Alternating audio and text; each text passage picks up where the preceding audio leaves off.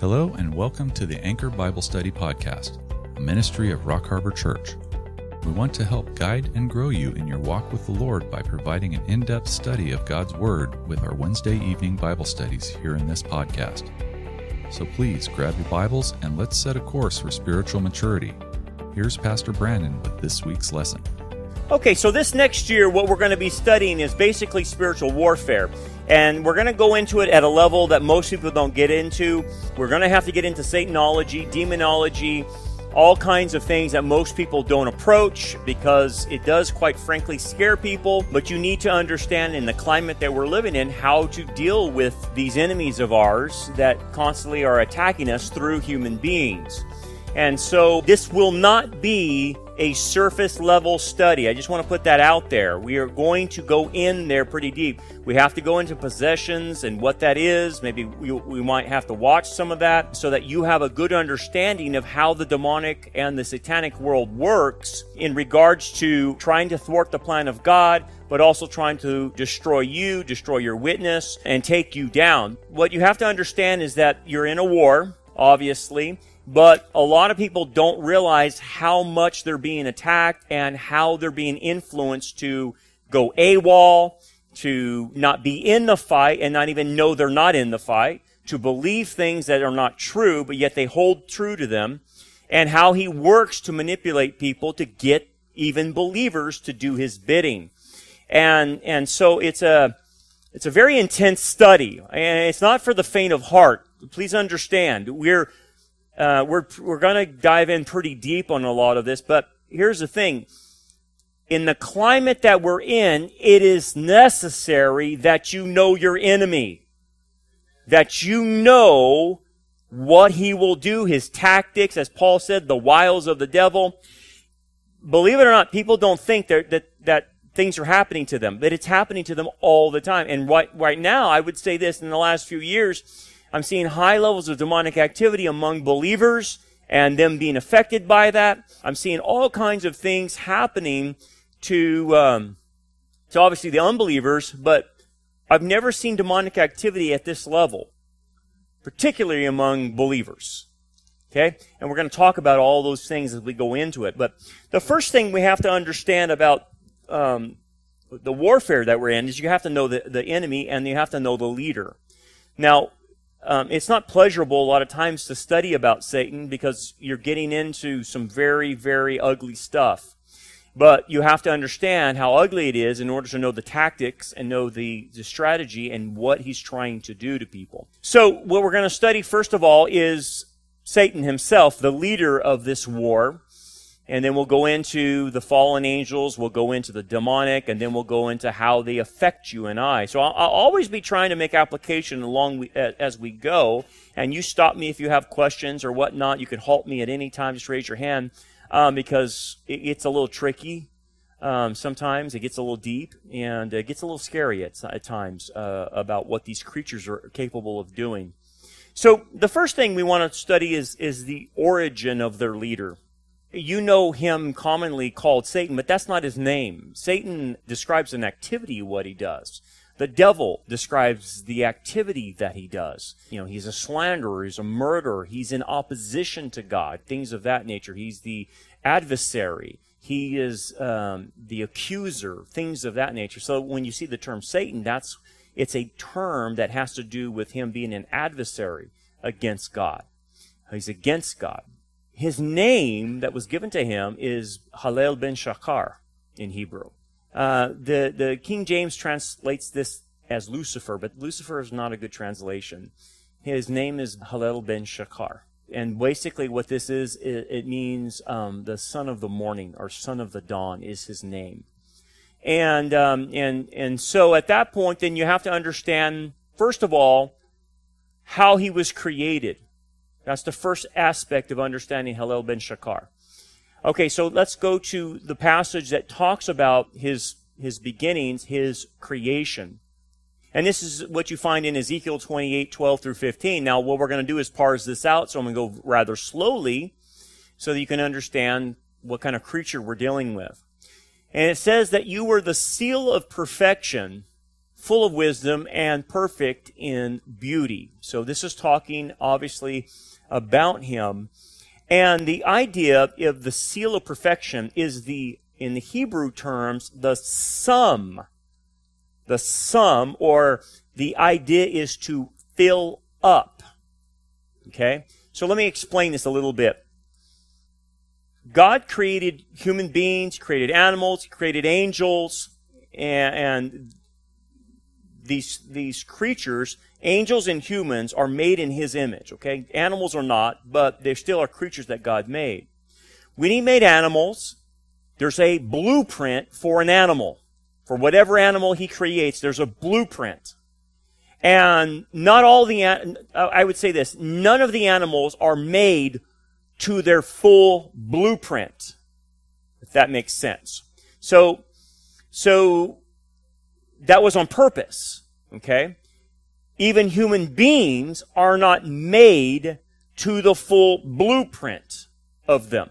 The full blueprint will be in a glorified state when we're after this life, when we have a glorified body. That's the full manifestation of the blueprint of a human being. Okay? So we, we're not made like, uh, made to the full blueprint. And obviously with the sin nature and the fall of everything of that nature, we have, we, we, we're way beyond being in the full blueprint. Okay? So that's obvious. The angels have a blueprint in the which God constructed them. There are three classes of angels. You have cherubim, the first class, second class seraphim, and third class we just simply call angels or messengers. So it's, it's a wrong terminology to give all angels the term angels. That's, that's, you're talking when you, when you actually refer to angels, you're referring to the third tier, the third level, the lowest ranked of, rank of angels. Sorry, not angels. Elohims. So in the spirit world, spiritual creatures that God created are called Elohims. That's, there's plural. Now God's called Elohim because why? God is spirit. But he is a different kind of Elohim. He's a, the self-existing one. He's the El Elyon, the highest Elohim. So angels, the, the word angel is not what you should actually use Hebraically. You should use the word Elohims. Satan is an Elohim. Now, the, your Bible will translate it as God, little g gods. But that's, that's really not what's happening. It's just trying to say that they're spiritual creatures that are immaterial. Can they take on corporality? Yes, they can. Angels have the ability, because they're multidimensional, to uh, be also spirit, but then manifest physically in the natural realm as well. Okay, that's the nature of an Elohim. They're multidimensional creatures and spirit creatures. So when you're looking at the Elohims that God created, He didn't, He didn't max out the blueprint for them. Even Michael is not maxed out. Gabriel is not maxed out. None of the angels are maxed out. Okay, according to their blueprint. And being maxed out to the blueprint means that everything's 100%. 100% beauty. 100% intelligence. 100% power. 100% this. Everything's like 100%. Okay, does that make sense? So as you can see with humans, humans have different IQs, humans look different, so we're none of us are maxed out to our blueprint. If you were, you would look different, you would act different, you would think different, and you would be way different than you are now. Same thing with angels. They're not maxed out, and there's a reason for that. But there is one that's maxed out. You know, God's already maxed out. You know that. That's a given. I'm talking about creatures that God creates. There's one creature that He made to the full of the blueprint. It's Satan. And where do I get that? It's from this text. You were the seal of perfection. In the way you understand this in the Hebrew is that Satan, when he was created, was maxed out to his full blueprint. No creature that God has created can say this. Now, God is infinite and eternal. Obviously, He's way beyond this, right? So you don't want to put God in this category. God is everything. He's eternal. All His manifestations are perfect and things of that nature. But when this creature was created, God maxed out His blueprint on day one. He maxed it out. Now, our max out will come later on when we're glorified. That's when we're maxed out. That's one of the reasons that once we're maxed out, we will be higher spiritually than the angels. Right now, we're not. We're not higher than the angels. The angels are higher than us. But when we're maxed out, we become higher than the angels and they become our servants in the next life because we're maxed out. Okay. So Satan is maxed out. And the idea is the full, it's the, it's the idea of filling up to the blueprint. In what ways? Two ways. Full or maxed out in wisdom and full and maxed out in beauty. Wisdom and beauty is maxed out among this, with this creature. Therefore, only God has infinite wisdom, but this creature, of all the creatures that God ever created, is the wisest of all the creatures. Wiser than humans, wiser than all the other Elohims, wiser than the animals. And he's the most beautiful creature that God ever created. Now, a lot of people want to, uh, you know, paint Halel ben Shakar as, you know, the devil with a pitchfork and he looks ugly and he looks grotesque and, and he's not. He's not. He still retains his beauty maxed out. He still retains his wisdom, although defiled, he still maintains his wisdom. Even though it's defiled, he's still the most wise of all God's creatures. Okay. That being stated, what's the implications of that then? What is the implications of him being the most beautiful creature and him being the wisest of all creatures that God ever made? What's the problems with that? If there is a problem, is that a problem? Can you see potential problems? Pride. Pride was found in his heart because of these things. So I want you to do an, uh, an application to human beings. Some of the most gifted human beings are the most prideful, right? They believe they achieved what they achieved. But you want to say, hey dude, you were born that way. You didn't earn that. You were born that way. So someone has an IQ of 150, or they're uh, uh, beautiful, or they're a pro athlete, and you want to say, hey man, you were born that way. Michael Jordan was born Michael Jordan. Okay? Tiger Woods was born Tiger Woods. He was Tiger Woods at five. What, what do I mean there is he had abilities inside of him that no other human beings have. Michael Jordan had abilities that no in, in, in, humans have. Very few have. You're born that way, right? And so you're born with that ability. But the problem with, with being born with abilities is you become arrogant because it, you think it comes from you. And it's not, it's coming from God. It's a gift that God bestowed on the individual. Whether that's music, it could be any industry. Uh, you know, this is the problem with Bill Gates. Right? Bill Gates is super smart on computers, but now he thinks he's a god. He thinks he's a, lording it over the whole world and he has a better plan for the whole world. That's what gifts can sometimes do to people. Now, I'll make a point with Israel. If you look at Israel even today, or you look in the past, they're extremely gifted. They're gifted people. The Jews are the most gifted people on planet Earth. But it's a spiritual thing. It's a spiritual blessing that comes from God, right? But what do the Jews typically do if they don't acknowledge that that gift came from God? They become prideful. That's why God calls the Jews sometimes stiff-necked people. And he calls us stiff-necked people as well because the gifts start they start believing that the gifts are what they created rather than coming from Yahweh. And it made them stiff-necked in dealing with God. And they don't realize all the stuff they had came from Him. And so the same is true in our personal lives. According to the scriptures, you know, God gives you the very breath that you breathe. You couldn't exist without Him. He maintains you. He's the one that gave you the gifts for whatever career you're in. He gave you the gifts for, you know, the, the, the intelligence for whatever you needed to have, for whatever career he called you to do.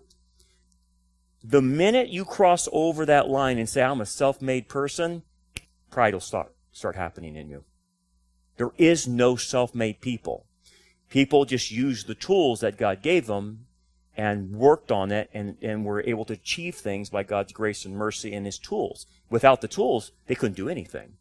That's what Jesus said, abide in me, because without me, you can't do anything.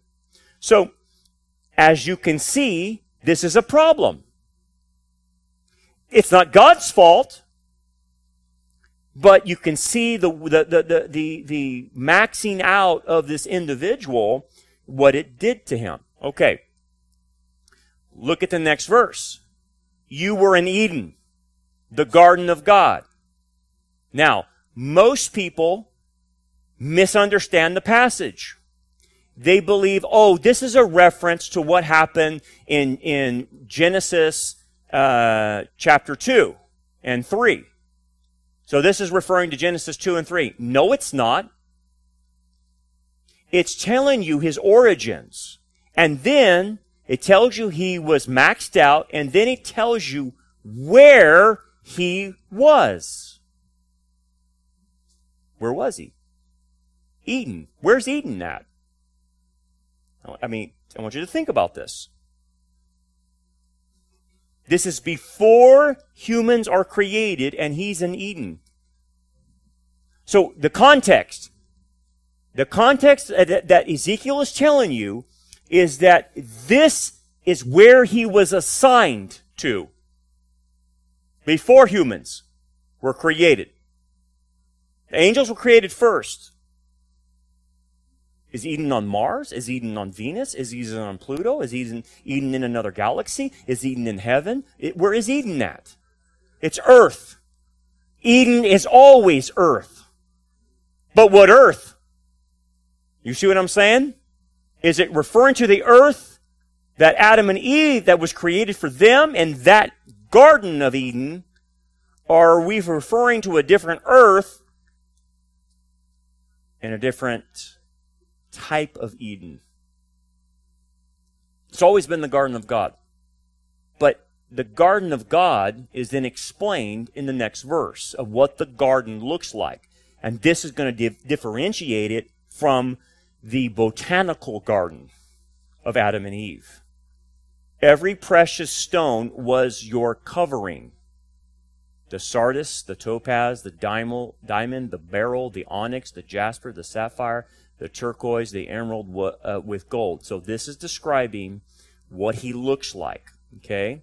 So this this is referring to the beauty. He has coverings on him that look like all these precious stones. He's dazzling. He reflects light.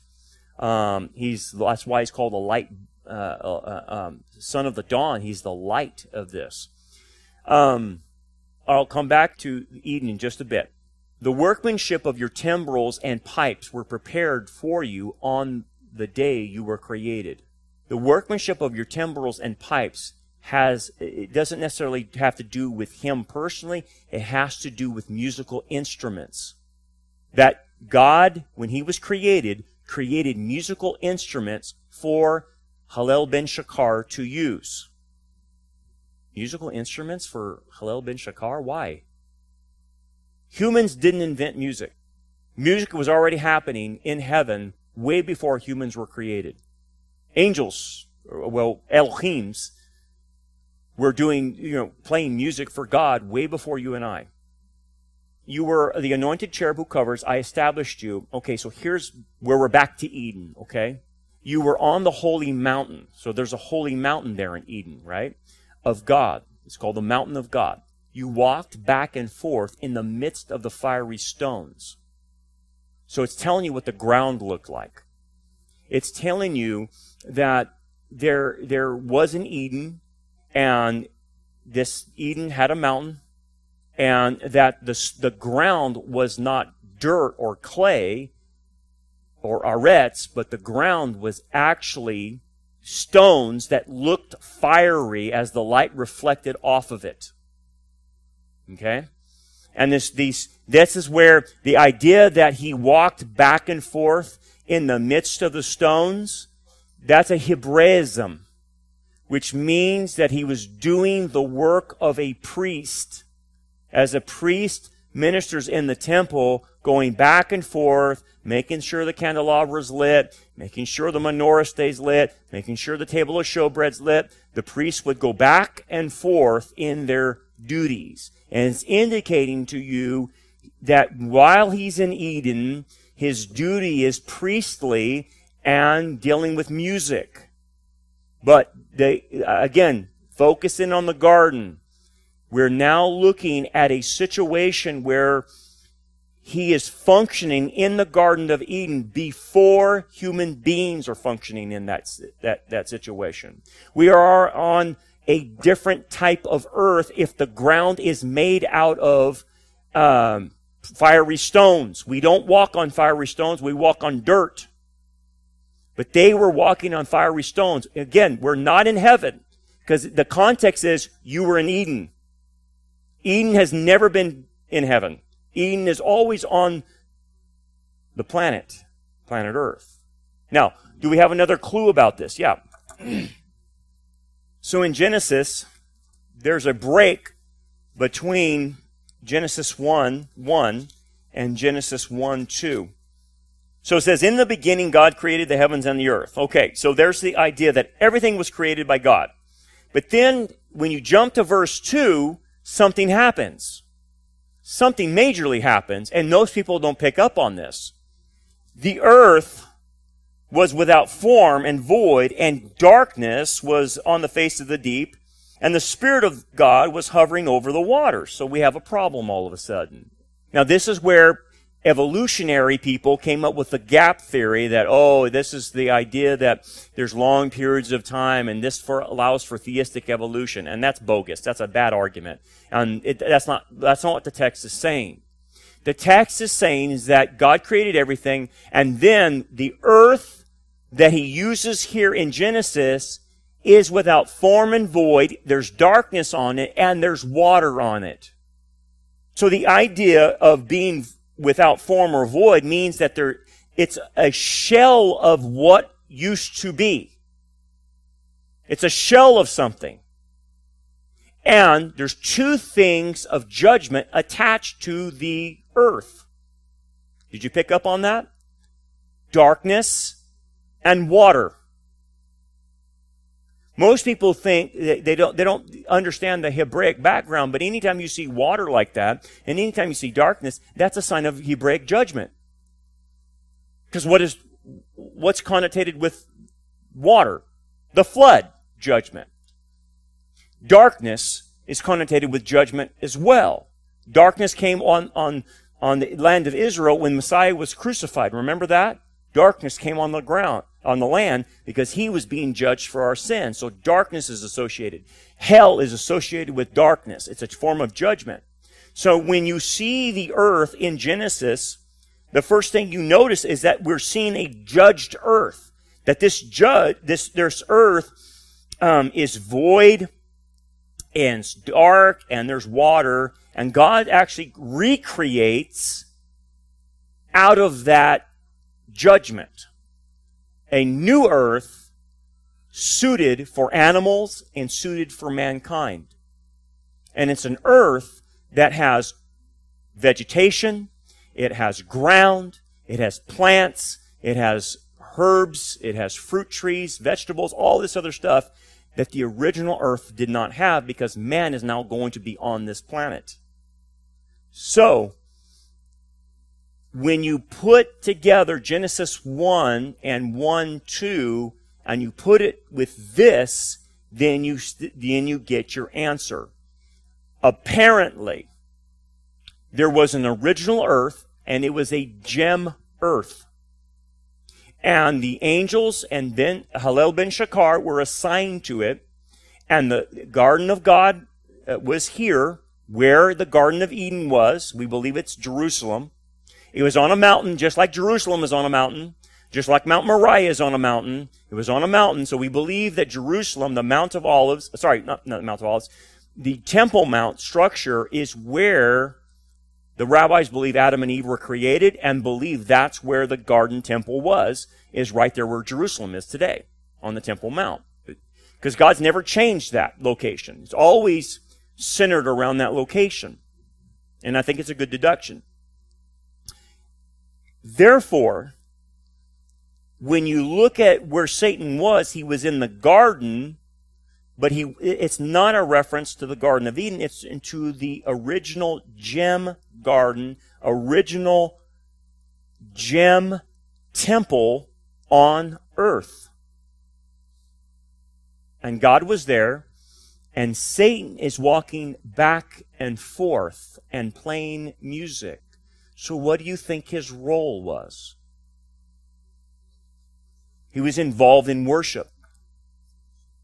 Right? So, Sam, take me back to um, the, the, the passage. Okay. So now we understand wait a second. Now I get it. I now understand why the, the original earth had to be recreated because something was judged on the original earth. Something came crashing down when something else happened. So let, us use a let's use an analogy with what happened with Adam and Eve. When Adam and Eve sinned against God, what happened to the earth? It's cursed. It's it's habitable by by humans, but it's harder now to live on earth, right? It's not how it used to be. It's cursed. It got judged. And this is why in Romans 8, all creation groans waiting for the sons of God to be revealed for its own redemption, right? Well, if he did it with Adam and Eve, then it appears that the original gem earth was also cursed because of Satan's rebellion. And this is why in verse 2 you have this watery mass and this darkness because the original gem earth was judged and you might say, well, why is the earth judged for what someone did? Well, it's the same concept with Adam and Eve. Why did God curse the earth? Because the earth didn't do anything. Why does the earth get cursed if Adam and Eve fall? Why is that? Why does God have to curse the ground because of Adam and Eve? Cursed the ground because of you. Yes, that's part of the penalty. It does provide for us. Now it's not going to provide as much now. You're going to have to work for it, for what you're getting. We are created from the earth, so it's part, it's, it's, it's, we're made up of dirt, basically. Yeah. So we're, we're connected to the land. You're right. Good. The sin of man, what? And so, but, but, okay, so, so, it defiles the planet just like Israel's sin defiles the land. How are we connected to the land? Well, first of all, we're made from the land. Second of all, it has to do with creation order. And the creation order is this. Whatever is under the authority gets the same penalty of the authority. Does that make sense? If he's going to curse the highest of creation, Adam, then he is inevitably going to have to curse man's dominion. So it's a creation order. If the top guy goes down, the rest goes down too. You cannot have lower levels of authority not being cursed and your, your king being put under the rest of creation. Can't do that. Because why? It breaks authority. Authority is a major deal. So when the top authority goes down, God has to take the rest of the dominion and put it under that authority. And the only way he can do that, obviously, is to curse the other aspects of creation to make sure it doesn't still stay above man. And so it's an authority issue. The animals, if they weren't cursed, would be above us. The creation, the, the land cannot be above us. It can't be like it was in Eden and man still be cursed. That doesn't work that way. It's our dominion. So, God curses the dominion underneath the authority. Now, take that principle and apply it to Satan. He is the top notch head of all the Elohims. He's the leader. He rebels causes a third of the angels to rebel with them, and therefore the authority of the original gem earth was under him, and therefore the original earth is now going to be cursed and under him now, and put underneath him and basically destroyed. Because you got to remember, unlike Adam and Eve, Halel ben Shakar is way different than you and I. He is a spiritual creature. He doesn't ha- go by the laws of time and space. So his judgment is actually uh, more severe to where God just basically destroyed the original planet Earth and then recreated it for man. And so the issue is we're, you and I are tied to the land in there, and it's an authority issue. Now, let me ask you this. I want you to do another tie-in. Satan is covered with what? What is, what does he look like? What is he covered with? Jewels. He's covered with jewels all over him. That's why it makes him so beautiful. In God's economy in heaven, jewels are the most beautiful things. That's why the New Jerusalem is a jewel city. And so he's covered in jewels. But what is the ground made out of? Jewels as well. Notice how he's attached, he's connected to where his authority is. He wears jewels, he walks on jewels. You and I are made out of the ground, we walk on the ground. You see how the authority and the connection with the creation under us is. It's, it was like that with him the jewel earth is connected to his jewels, if that makes sense. He's not made out of that, but he is connected to the gems. Now I want you to keep thinking about this. New Jerusalem is made out of what? Gems. You will live in a gem-like structure which looks like the original Garden of Eden, not the botanical Garden of Eden. The only thing that's botanical in the New Jerusalem is the tree of life. Everything else goes back to the gem garden. So that's what the New Jerusalem is. It's a gem garden that Satan once occupied. How does the New Jerusalem fit into the judgment of Satan? We end up in a place where he was, was, we end up in a place that's like where he once was. We end up in a place where he once was, like where he once was. Does that make, are you seeing the connection? We end up in a place that's like where he was king over. He had authority over. He was the king of the gem earth. But we end up in a gem city, in a gem garden. I want you to chew on that there's an element of judgment in our reward of having the New Jerusalem. How so? We get what that he lost. Got it.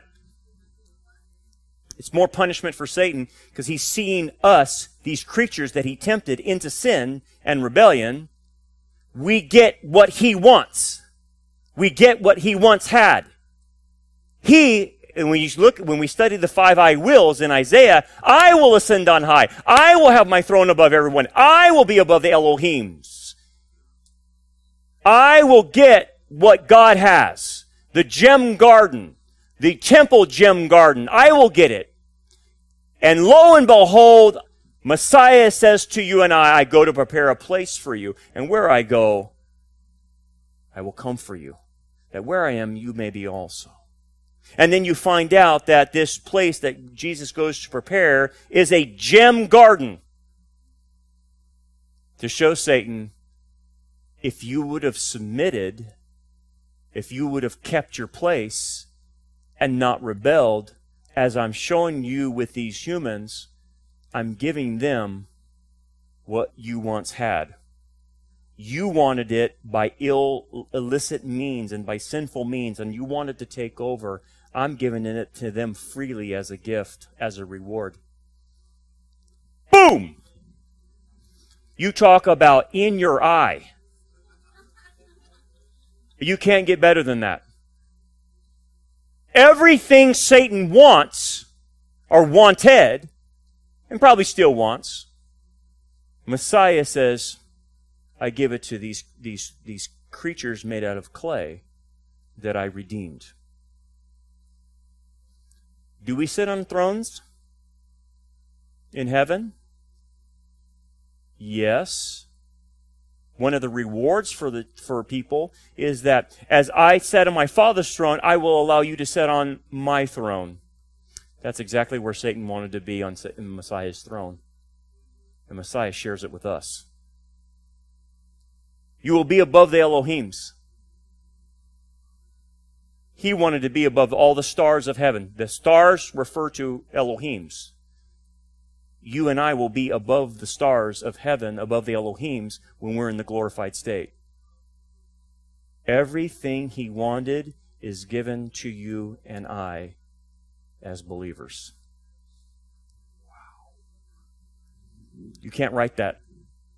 You can't write that up. No one could make that up. Okay, let's go back he looks like these these these these things. Now the workmanship of your timbrels, that's the the musical instrument. So obviously it tells you that he was involved in the musical worship of the Trinity. So he is the leader of of, of worship in heaven. And that obviously that's a major major authority position to be the leader in heaven. But that means that he is right there by the throne that he's in close proximity to the throne. Now, here's what you have to understand in the economy of heaven. In the economy of heaven, the closer you are to the throne, the more important you are. Okay? The further away from the throne, the less important you are. And this is where the term comes from. Some will be great in the kingdom of heaven, and some will be least in the kingdom of heaven. And the least, yes, you see Jesus, but you're, you don't serve him close to proximity to him. You might serve him out here in these outer rings, but the ones who get the most reward are those who serve Messiah closer to the throne. And you can see this with the, the different angels. The angels that that, the, Keep saying angels, the Elohims that are created, there are three groups of Elohims. The first group are the cherubim. The cherubims are the closest to the throne. They're the guardians of the throne. And therefore, their importance and power and majesty is above all the other Elohims. Then the second level are the seraphs. The seraphs fly around the throne and say, holy, holy, holy, but they don't get close enough like the cherubim do. And then beyond them, the outer circle are the messengers. They typically appear as young men when they appear physically, but the messengers serve as the outer ring. Okay? We call them angels, but really they're the messenger Elohims. Okay, so there's the concentric circles. Okay, so now let's go to the next passage. You were the anointed cherub who covers. So what does that tell you? What kind of class of Elohims he's in? He's in the top class of angels or Elohims. The cherubs, there's, these are the ones that guarded the entrance to the Garden of Eden once Adam and Eve got kicked out. Remember that? They saw cherubs. That's why when you look at early Sumerian or Mesopotamian architecture, they will have cherubs, and they knew what cherubs looked like all over their architecture. In fact, the Jews knew what cherubs looked like because they had it in the architecture and in the curtains of the tabernacle and the temple. They had, they knew what cherubs looked like because people had seen them. They were guardians. And then obviously Moses saw them when he constructed the tem- uh, sorry, the tabernacle. He modeled the tabernacle and the construction of the ark and the cherubs on it according to what he saw in heaven. He saw the cherubim. And so Satan is part of this class. Now, let me have, help you understand the classes here. Michael is called an archangel, which means that he's the head of the messengers. So Michael is not a cherub. He is not a seraph. He is a messenger. And because of that, he's on the third level of angels, so to speak. So obviously, a seraph is greater than a messenger, and then a cherub is greater than all of them. and more power, majesty, beauty, and whatnot. So when we call Michael an archangel, an archangel means he's the head of that group. Michael is the head of all messenger angels. We don't know who the arch seraph is. We don't know that. Um, but we do know who the arch cherub is. Guess who? It's Satan. He is the arch cherub. Because notice what it calls him, the anointed cherub. So this word anointed cherub is the same word where, that refers to the Messiah. Messiah, Mashiach, in Hebrew means anointed one. Satan is the Mashiach cherub. He's the anointed cherub. He is the arch cherub. But there's something in that name that he's associated with. He's the messianic cherub.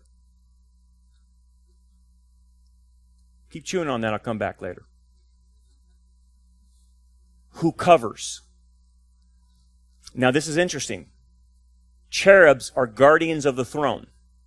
And so there right now there are actually four cherubs that we know of in Scripture that are guarding the throne as we speak, and um, and um, there's four of them right now.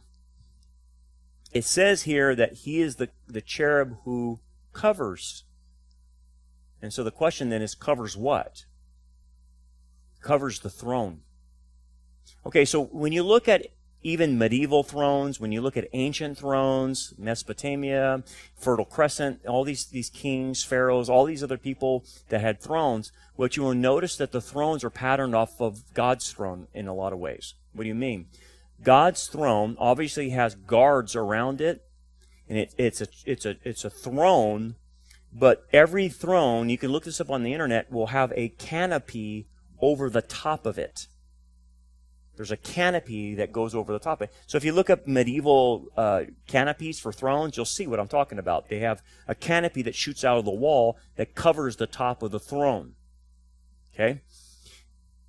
So in God's throne, he had he has four down below guarding the sides, all four directions, and then above there was Halel ben Shakar, who was the canopy cherub.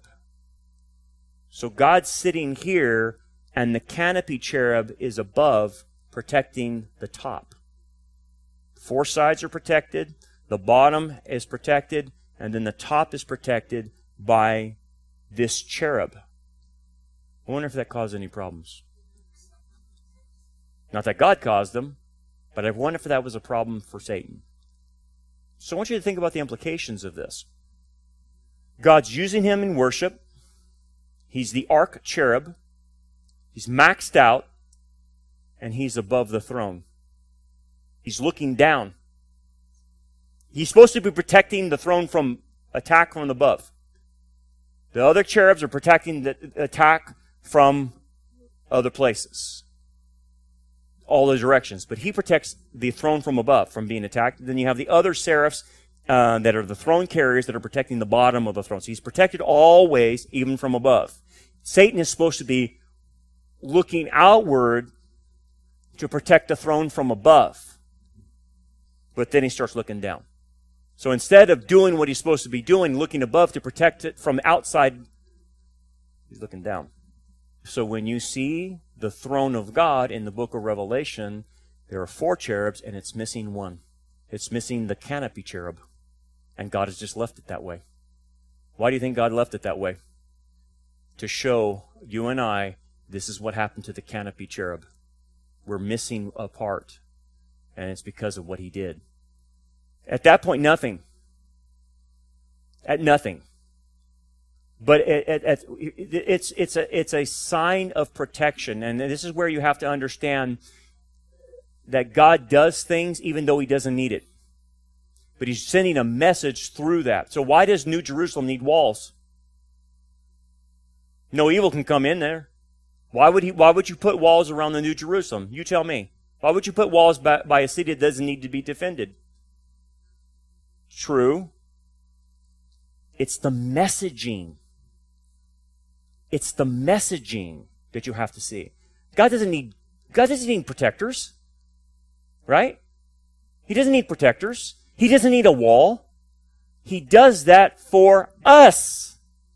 It's a picture of his protection that once you're in this city, nothing can touch you anymore. It's a, the wall is real wall, but it's a symbol of God's protection. Now, with the, the, the cherubs, why did God do that? Because there was no attacks. But it's for human beings when we read it and we see the throne, we say, oh, there's nothing that can happen in heaven. Everything is protected. Everything is guarded and no evil can come in because it's well protected. That does something psychologically to us and spiritually to us when we see images like that as human beings. It gives us comfort. Ah, it's a place where I am protected. Because we're out here in the world, we're unprotected. People mess with us. The world messes with us. Disease messes with us. But there's a place that's protected. It has a great wall. I don't have to worry about intruders. Do you understand throughout thousands of years how much a wall meant to the ancient, ancient civilizations? It was everything to them. You ha- if you're going to live in a city, you have to have a wall. Right? It's, it's built into the human mindset. You have to have a wall for protection. And then when you see a king that is well guarded and has a great army, what do you think? This one that I'm, this king that I'm following can protect me. Look how well and powerful the army is. See, this is the same thing that we talk about with government. When, when we want a strong military. Why? Why do you want a strong military? What does it do when you have strength like that? It protects its citizens, but the citizens have peace of mind to know that any attack that comes from the outside, we are well equipped to handle that. So nothing can invade, nothing can hurt. We're well equipped. So when God shows that he has his angels in position at, at the, at the ready to fight whatever needs to be fought, it gives peace of mind to human beings. Ah, we follow a king that's about our protection. He doesn't allow evil to come in. He doesn't allow evil to invade. We are well protected. So it's a, it's more of a, a spiritual application for us rather than a real threat per se. It's, it's all symbolic in that sense. But now you can see why does the throne need protection now? Because you do have enemies. And they will attack the throne. They will attack the throne at the midpoint of the tribulation, right? And so the guardian cherubs and the rest of the seraphs and all the other angelic orders will come and fight against the rest of the third of the angels that are going to make a run on the throne. He's going to try to seize it from God. He really thinks he can seize it. And an archangel, Michael, will fight him off and defeat him. And that's another story. How does a third level angel, messenger angel, able to defeat a cherub? That's right. It's because God's empowering him to do it. That's why if, so you got to think that you like you got beat by someone way weaker than you. What does that tell you about yourself? Right? You got you you got beat with somebody that's you know a hundred times weaker than you. And Michael, the archangel, was able to defeat you? Yeah, yeah, because he was empowered by God, and you can't defeat God's power, Satan. I can use the weakest vessel and destroy you. That's what it's, that's the message. I can use the weakest of the angels and destroy you. Just like that. Okay. I know that's a lot. Any questions so far? Clear as mud, right? Um, there's a lot. We still have to go through all of this. But this is your enemy. And you are promised right now what he wanted. Do you think that rubs him raw? Do you think that mindset increased his hatred of these creatures of clay. You better believe so. You better believe because you're given what he lost or what he wants, his hatred towards you is nothing that like you have ever seen but you see it in glimpses when they want to kill people on this planet with eugenics. He wants every human to die. Every one of them. He doesn't want to spare any one of them. Thanks for joining us for another episode of the Anchor Bible Study Podcast.